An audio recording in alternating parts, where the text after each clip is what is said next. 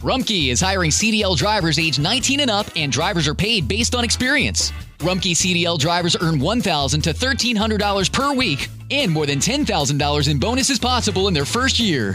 Rumpke drivers are home daily, work in a recession resistant industry, receive great benefits and performance incentives. Start a lucrative career and apply now at rumpkecareers.com. Equal opportunity employer restrictions apply.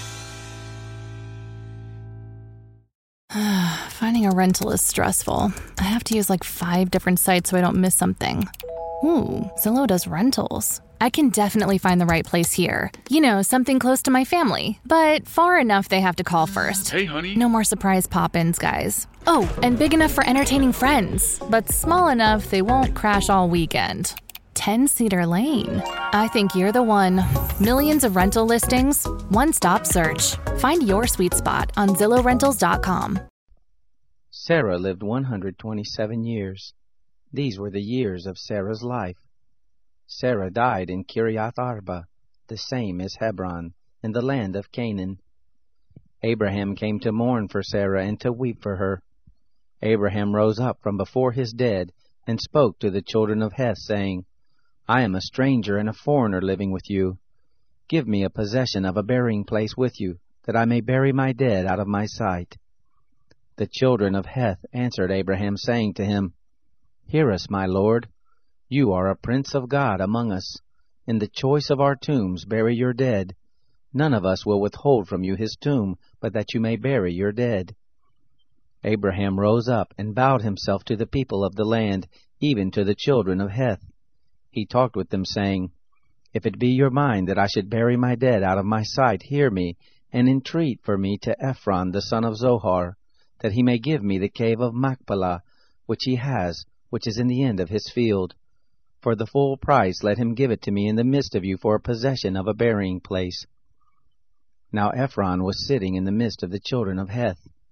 Ephron the Hittite answered Abraham in the hearing of the children of Heth, even of all who went in at the gate of his city, saying, No, my lord, hear me. I give you the field, and I give you the cave that is in it. In the presence of the children of my people I give it to you. Bury your dead. Abraham bowed himself down before the people of the land. He spoke to Ephron in the audience of the people of the land, saying, But if you will, please hear me. I will give the price of the field. Take it from me, and I will bury my dead there. Ephron answered Abraham, saying to him, My lord, listen to me. What is a piece of land worth four hundred shekels of silver between me and you? Therefore bury your dead. Abraham listened to Ephron. Abraham weighed to Ephron the silver which he had named in the audience of the children of Heth, four hundred shekels of silver, according to the current merchant standard.